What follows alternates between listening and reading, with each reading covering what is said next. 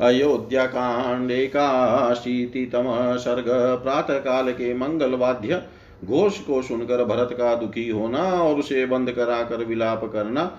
वशिष्ठ जी का सभा में आकर मंत्री आदि को बुलाने के लिए दूत भेजना।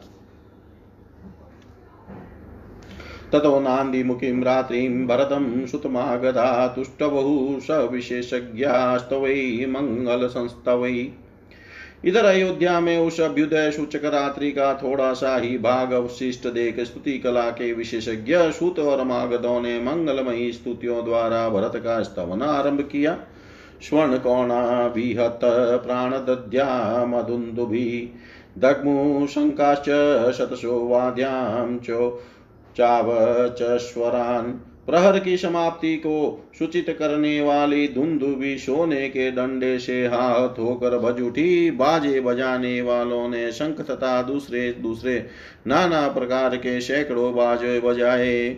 शतुर्य घोष सुमान दिवमा पुरयन्निव शोक संतप्त, भूय शोकेररन्दयत् वाद्यों का वह महान तुमल घोष समस्त आकाश को व्याप्त करता वासा गूंज उठा और शोक संतप्त भरत को पुनः शोकाग्नि की और आँच की आँच से रौंद, रांधने लगा। ततः प्रबुद्धो भरतस्तम घोषम सनिवत्य च नाम राजेति चोक्त्वा तम शत्रुघ्नमिदमब्रवीत्।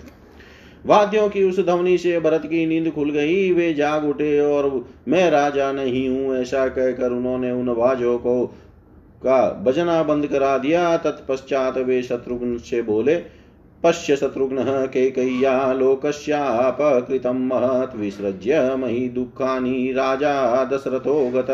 शत्रुघ्न देखो तो सही के कई ने जगत का कितना महान अपकार किया है। महाराज दशरथ मुझ पर बहुत से दुखों का बोझ छो डालकर स्वर्ग लोक को चले गए।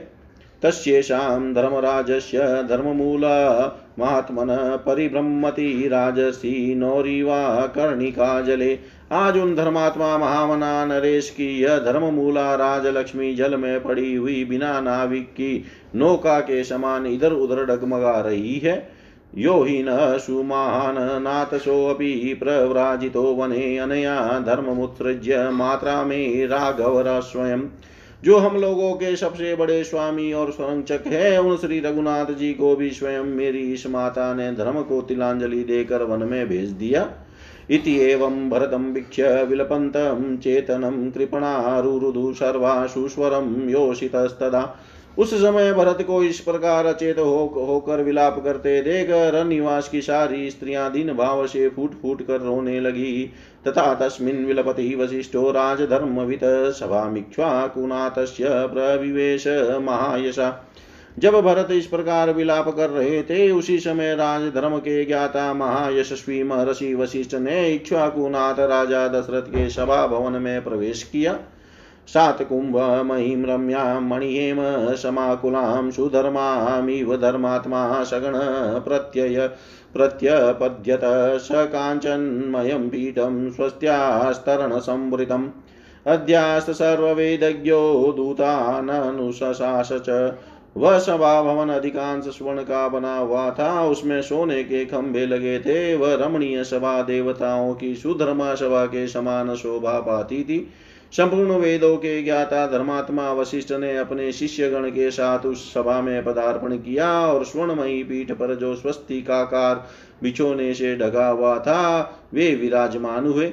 आसन ग्रहण करने के पश्चात उन्होंने दूतों को आज्ञा दी। ब्राह्मणान, क्षत्रियान योधान मात्यान गलवल्लभान क्षिप्रमान यथा व्यग्रा कृत्यमात्यैकं हिन। सराजपुत्रं शत्रुघ्नं भरतं च यशस्विनं युधाजितं सुमन्त्रं च ये च तत्र हिता जना तुम लोग शांत भाव से जाकर ब्राह्मणों, क्षत्रियों, योद्धाओं, अमात्यों और सेनापतियों को शीघ्र बुला लाओ। अन्य राजकुमारों के साथ यशस्वी भार, भरत और शत्रुघ्न को, मंत्री युदाजित और सुमंत्र को तथा और भी जो हितेशी पुरुष हो, उन सबको शीघ्र बुलाओ। हमें उनसे बहुत ही आवश्यक कार्य है। ततो हल्लला शब्दो महान् समुदपद्यत रथेरश्वे गजेश्चापि जनानामुपगच्छताम्। तदंतर घोड़े, हाथी और रथों से आने वाले लोगों का महान कोलाहल आरंभ हुआ।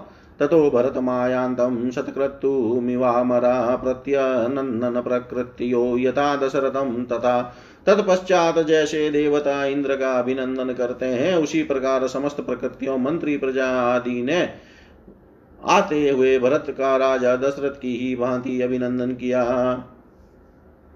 हृद इवतीमीनागसंवृतः मणिशंक मणिशङ्क शङ्कशर्कर दशरथ सुत शोभिता सभा सदा शररे शरथेव बभूव सा पुरा। तिथि नामक महान मत्स्य और जलहस्ती से युक्त स्थिर जल वाले तथा मुक्त आदि मणियों से युक्त शंख और बालुका वाले समुद्र के जलाशय की भांति वह सभा दशरथ पुत्र भरत से सुशोभित होकर वैसी ही शोभा पाने लगी, जैसे पूर्व काल में राजा दशरथ की उपस्थिति से शोभा पाती थी। इतिहासे श्रीमद्रामायणे वाल्मीकि आदिकाव्ये अयोध्याकाण्डे एकाशीतितमः सर्ग सर्वं श्रीशां सदाशिवाय अर्पणम् अस्तु। ॐ विष्णवे नम ॐ विष्णवे नम ॐ विष्णवे नमः।